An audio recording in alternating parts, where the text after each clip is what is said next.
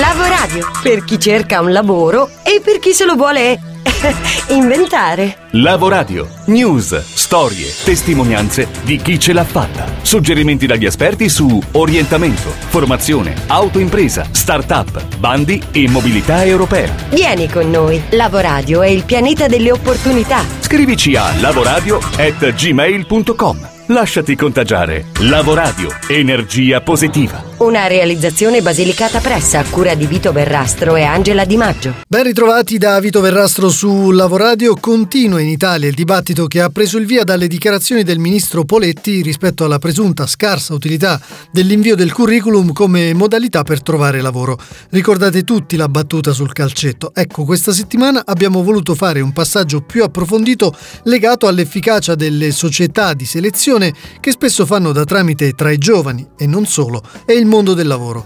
L'abbiamo fatto per capire quanto questa modalità sia realmente efficace. Bene, David Bonaventura, ideatore di colloquio diretto riprendendo dati pubblici dell'ISFOL che forse sono passati un po' sotto traccia, ci dà il quadro di una situazione davvero sorprendente su cui tutti dovremmo riflettere molto bene. Immagino che come succede a molti, ogni giorno vedi fantastici annunci di lavoro di importanti società di selezione pubblicati da recruiter mega laureati di bella presenza. Ma visti tutti questi grandi messaggi di professionalità e preparazione, ti fidi, revisioni il tuo curriculum, inoltre la candidatura e, e attendi. Solo che passa il tempo, ma non ottieni nulla. Sì, beh, qualche colloquio lo fai, ma non riesci mai a ottenere un appuntamento col vero datore di lavoro. Mm, poi non parliamo poi di essere aggiornato sullo stato della candidatura, con questa azienda non, non c'è proprio verso. E allora che cosa succede? Succede che inizi a pensare che il tuo curriculum non è abbastanza professionale, che non sai presentarti bene, che non hai abbastanza esperienza oppure che ne hai troppa, per cui dopo un po' di tempo perdi fiducia in te stesso e smetti di cercare lavoro. Ecco, ho una notizia per te. Non sei tu il problema del fatto che candidandoti attraverso le società di selezione non trovi lavoro. Adesso te lo dimostro. L'ISFOL, l'Istituto per lo sviluppo della formazione professionale dei lavoratori, è un ente nazionale che tra i suoi scopi c'è quello di contribuire alla crescita dell'occupazione. Ogni anno fanno delle indagini e delle ricerche, tra cui il rapporto Come si trova lavoro in Italia. In questo rapporto sono riportate alcune informazioni la classifica dei canali di ricerca di un impiego, ovvero come gli italiani cercano lavoro, e la classifica dei canali di ingresso nel mercato del lavoro, ovvero come gli italiani trovano lavoro. Secondo i dati riportati in questo rapporto, il 25,1% di italiani che cercano lavoro lo fanno tramite le società di selezione e i consulenti del lavoro, e che fa capire quanto comune sia questo canale. Adesso però preparati alla sorpresa. La seconda classifica del rapporto di ISFOL è veramente illuminante. Usando il canale delle società di selezione, la percentuale di ingresso al lavoro è la più bassa in assoluto, 1,4%. Mettiamo che in Italia ogni giorno siano disponibili 1000 lavori e 100.000 persone che li stanno cercando. Vuol dire che circa 25.000 persone al giorno scelgono di cercare lavoro tramite società di selezione. Il problema però è che secondo il rapporto ISFOL la percentuale di successo dell'utilizzo delle società di selezione è dello 1,4%, cioè ovvero su 1000 posti di lavoro disponibili se ne raggiungono al massimo 14.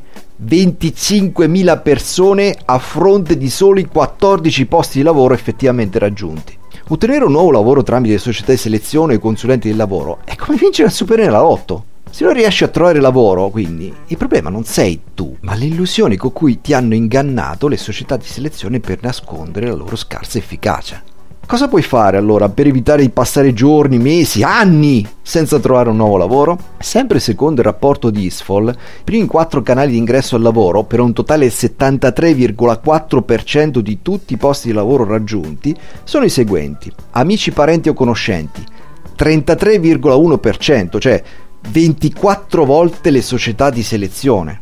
Autocandidature 20,4%. Concorsi pubblici 10,0%. Contatti all'interno dell'azienda 9,9%. Beh, eh, come vi dicevo, situazione sorprendente. Per certi versi questa lettura ci fa capire quanto ancora le relazioni siano importanti in un paese che non riesce mai a mettere davvero al centro la questione del merito e di procedure più moderne e selettive. Va da sé che una persona che sente di avere talento provi in qualche modo a giocarsi le sue chance in altri paesi. E se fino a qualche anno fa a fuggire erano soprattutto giovani laureati, ricercatori e ingegneri, adesso la situazione è totalmente cambiata perché a lasciare l'Italia non non solo soltanto le nuove leve, ma anche e soprattutto la generazione di mezzo, quella nata negli anni 70, desiderosa di nuove occasioni o di uno scatto di carriera. Come raccontano i dati Istat, nel 2016 è stato infatti toccato un nuovo record di espatriati, ben 115.000 quelli che hanno deciso di lasciare il nostro paese. Come sempre studenti e laureati restano la maggioranza, anche se ad aumentare i numeri sono le fila dei lavoratori tra i 40 e i 50 anni, che tra il 2008 e il 2014 sono passati da 7.700 a 14.300. Si tratta di un expat su 5 addirittura uno su tre se si aggiungono anche gli over 50. Tra le mete preferite per clima e qualità della vita ci sono sicuramente le Canarie. Siamo andati allora a Lanzarote, l'isola più a nord dell'arcipelago, per capirne di più, intervistando la direttrice della locale Camera di Commercio Isabel Quevedo Cabrera, alla quale abbiamo chiesto come l'ente accompagna gli imprenditori, anche quelli stranieri, rispetto ad un inserimento attivo. La Camera di Commercio. La Camera di Commercio è la casa delle imprese. Assicuriamo ogni tipo di servizio sia per le aziende che per i singoli imprenditori nelle diverse tappe. Abbiamo un punto di facilitazione per le informazioni utili per la Costituzione, i permessi, le licenze, gli obblighi fiscali e amministrativi, l'elaborazione del piano di impresa per ottenere finanziamenti e informazioni sulle agevolazioni. Una volta finita questa prima fase puramente informativa, abbiamo moltissime attività di formazione che possono essere utili, con consulenti specializzati in determinate aree che possono aiutare a costituire le imprese e poi per far crescere l'azienda una serie di azioni e di programmi di consolidamento, tutoraggio, posizionamento online, aiuto all'innovazione e all'internazionalizzazione di impresa che è un tratto distintivo della nostra Camera. Abbiamo anche un dipartimento specializzato sul personale perché l'impresa può avere la necessità di entrare in contatto con profili qualificati e infine la formazione formazione di giovani per adattarli alla realtà del mercato del lavoro. Quali sono i settori su cui gli imprenditori stranieri possono concentrarsi di più in Spagna, in particolare alle Canarie. Il turismo? Il turismo è il settore principale, è il motore dell'economia canaria e quindi si sviluppa tutto ciò che è indotto, dall'hotellerie ai servizi aggiunti, tutto gira intorno a questo comparto e anche gli stranieri spesso comprendono che possono dedicarsi a questo settore per sviluppare idee e dedicare la loro attività di impresa. Abbiamo anche un vivero, una sorta di coworking per ospitare imprenditori, soprattutto in campo tecnologico. Il clima, la qualità della vita e anche anche la possibilità di lavorare online da qualsiasi parte del mondo ci stanno spingendo a cercare un nuovo posizionamento che è proprio nel mercato delle tecnologie. Il mercato si sta iniziando a sviluppare e contiamo possa farlo sempre più nel prossimo futuro. E nel vivaio d'impresa della Camera di Commercio di Lanzarote abbiamo scoperto che una delle start-up tecnologiche più promettenti ha il cuore italiano, quello di Carlo Capozella, che dopo aver scelto la Spagna per lavorare in ambito turistico e tecnologico ha deciso di stabilirsi proprio alle Canarie e a Lanzarote in particolare per lanciare la sua nuova attività insieme ad un team multinazionale e multiculturale che opera nel campo dell'intelligenza artificiale. Prima di spiegarci su cosa esattamente stanno lavorando andiamo a capire i vantaggi reali che il sistema delle Canarie offre agli stranieri. I procedimenti eh, sono più o meno simili a quelli italiani, però con costi molto più bassi. Basti pensare mm. che eh, normalmente un, un, notaio per fare le scritture societarie costa tra i 2 e i 300 euro, mm. mentre in Italia spesso siamo anche sopra i 2000 euro per certo. più o meno la stessa pratica. Poi dipende molto anche da, dai professionisti che eh, a volte ci si può trovare, eh, essendo un paese straniero, eh, affidarsi di persone che non sono professionali e che non sono brave nel loro mestiere. Mm. noi abbiamo avuto la fortuna di trovare subito professionisti molto capaci e per cui in tempi abbastanza rapidi abbiamo potuto creare questa nuova società e iniziare a lavorare. La questione ehm, della pressione fiscale in Italia mette davvero in difficoltà tanti di noi che provano a fare impresa. Lì la situazione eh, è profondamente diversa. Eh, in Spagna in generale, in particolare le Canarie, il, il fisco cerca di, di, far crescere le imprese e non di, di strozzarle sul nascere e questo sicuramente agevola soprattutto nelle fasi, nelle fasi iniziali eh, ci sono molte agevolazioni, adesso al di là di quelle che sono per, per le imprese, per le società, ma anche per, per, semplicemente per gli autonomi ci sono agevolazioni eh, che sono importantissime nel, nel periodo iniziale di, di, qualsiasi attività.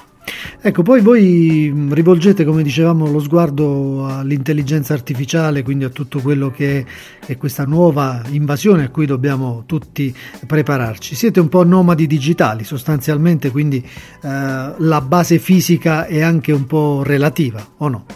Siamo stati bravi a mettere eh, diciamo, l'esperienza che avevamo acquisito nel, nel, tempo a metterla al servizio di un settore che è quello del settore turistico che alle Canarie è il settore principale per cui abbiamo un pochino eh, unito eh, quella che è un'esperienza da nomadi digitali che è un po' il lavoro che abbiamo fatto eh, attraverso gli anni in vari posti a eh, un settore che è prettamente fisico, che è prettamente caratteristico delle, delle Canarie come settore turistico e, e poi grazie anche alle collaborazioni che abbiamo potuto operare in questi, in questi due anni a Lanzarote eh, siamo arrivati a collaborare con, con, IBM, attualmente lavoriamo con la tecnologia di IBM Watson, la tecnologia cognitiva che è una delle, delle più avanzate al mondo e questo ci sta, ci sta aprendo veramente grandi scenari e la possibilità di, di, espanderci non solamente alle Canarie ma anche in altri territori. Speriamo forse magari anche di tornare in Italia con queste,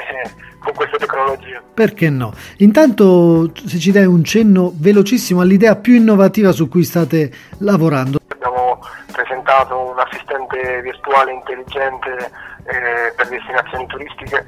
Eh, il primo è stato realizzato con informazioni eh, sull'isola di Lanzarote, per cui già, già, è funzionante a Lanzarote ma può essere utilizzato anche in altri destini. Basicamente è un po' come un, un Siri o, eh, o un Alexa eh, che parla con le persone però dà informazioni personalizzate base alle preferenze della persona che fa le domande. Nella seconda parte della nostra puntata spazio al tema della motivazione e soprattutto quello della crescita personale. È tornato a trovarci Max Damioli, direttore ricerca esplorativa del Dipartimento Scienza della Performance di STC Change Strategies. La scorsa settimana, lo ricorderete, Damioli ci ha illuminato rispetto ai limiti che a volte ci autoimponiamo, soprattutto per questioni culturali. Damioli ci ha detto ad esempio che spendiamo il 20% del nostro tempo sull'obiettivo e l'80% sulla strategia, il che non funziona perfettamente e che occorre abbassare la complessità. Tutto ciò porta ad un terzo passaggio, ce lo spiega proprio Max Damioli. Il terzo passaggio il modello strategico è proprio questo, eh, cioè chiedersi, eh, ancora una volta ci fondiamo su un aforisma di Lao Tse che dice se vuoi imparare a raddrizzare qualcosa devi prima imparare a sporcare sfruttarlo di più. Questa logica paradossale, molto orientale, ci permette di fare una domanda che è una domanda magica, che è se io in un momento di follia volessi imparare, volessi essere certo deliberatamente di far fallire il mio progetto, che cos'è che dovrei fare, non fare, dire, non dire, pensare, non pensare per essere certo di fallire? Non sto a spiegarla perché solo questo parte una giornata. Eh. La prossima giornata questo corso sarà quasi esclusivamente su questo.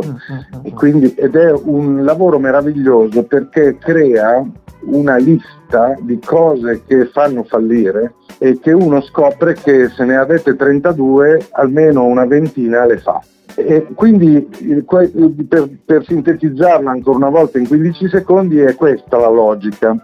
Invece di andare ai corsi cercando di aumentare la potenza del motore, bisogna trovare il modo di togliere i freni. Togliere i freni costa molto meno che potenziare il motore e spesso il motore è più che sufficiente per portare la macchina in cima alla montagna, a meno che uno non tenga tutti i freni tirati. Spesso andiamo ai corsi per imparare come si fa, mm. non che cosa voglio veramente. E comunque la gente può approfondire un po' questo ragionamento andando sul sito di Scuola Skills, tutto attaccato, scuolaskills.com oppure appunto come hai fatto tu andare a cercare i video in giro per YouTube. Eh, devo dire, ripeto, che io trovo manager anche molto importanti mm. totalmente ineducati allo, al ragionamento strategico. Mm. Sono quasi tutti educati al tatticismo più eh, ideologico, al tatticismo, quello che chiamo tatticismo ideologico cioè che siccome si deve fare così si fa così però non c'è un ragionamento dietro. E allora andiamo a vedere insieme a Max Damioli quali sono alcuni dei casi di successo presentati nell'ambito del Focus Skill di San Marino tenuto di recente che sono andati proprio un po' fuori dagli schemi, innovando in maniera vincente. Abbiamo portato l'esperienza di un'azienda che ha raddoppiato il fatturato aumentando le pause. Eh, questa è una cosa che, altra cosa che ideologicamente è ritenuta soprattutto da noi catocomunisti, che ehm, più si fa e meglio è direi che la regione dove più è espressa questa cosa qui è il Veneto, dove quando uno lavora 13-14 ore al giorno eh, torna a casa e dicono ah, oggi è giornata leggera, perché le 16 ore sono norma. Ecco, io penso, ma anche qui non è un'opinione, è neurofisiologia della performance, se ogni ora e mezza, due non mi do un quarto d'ora, 20 minuti di pausa, il mio rendimento andrà calando fino a che diventerò nevrotico e il sabato e la domenica lo passerò steso a letto a pancia in giù e il primo giorno di vacanza avrò la febbre perché avrò rimandato i conti da pagare, diciamo, per dirla così, del mio corpo continuo a dire pagherò, pagherò, pagherò, poi un giorno finalmente vado in vacanza e il corpo dice ci sarebbe un conticino da pagare. Allora, com'è che i grandi performer, i grandi performer non arrivano mai stremati alla performance, arrivano riposatissimi alla performance. La performance richiede uno stato psicofisico assolutamente perfetto. L'allenamento non è sfibranti, non è farti a pezzi, non è farti diventare matto. L'allenamento è un continuare a salire la scala della possibile performance, nel caso di uno sportivo muscolare, ma in armonia, non, non posso portarti là in un mese, non è giusto. È, è sbagli- non è solo che non è giusto, è sbagliato eticamente e anche moralmente. E chiudiamo anche questa puntata augurandovi naturalmente una buona Pasqua e ricordandovi che potete riascoltare tutti i nostri contributi podcast sul canale soundcloud.com slash lavoradio. Potete interagire con noi scrivendoci sul lavoradio chiocciolagmail.com, potete rimanere aggiornati sulle buone notizie dal mondo del lavoro frequentando la nostra pagina Facebook e il nostro account Twitter. La citazione, l'aforisma di oggi si richiama proprio al tema dei limiti toccato nella seconda parte della puntata e del compianto Ayrton Senna che disse quando pensi di avere un limite provi a toccarlo e allora accade qualcosa, immediatamente riesci a correre un po' più forte grazie al potere della tua mente, alla determinazione, al tuo istinto e anche grazie all'esperienza e così ti accorgi che puoi fare molto, molto di più e che quel limite era solo un punto di partenza. Lavoradio, per chi cerca un lavoro e per chi se lo vuole inventare.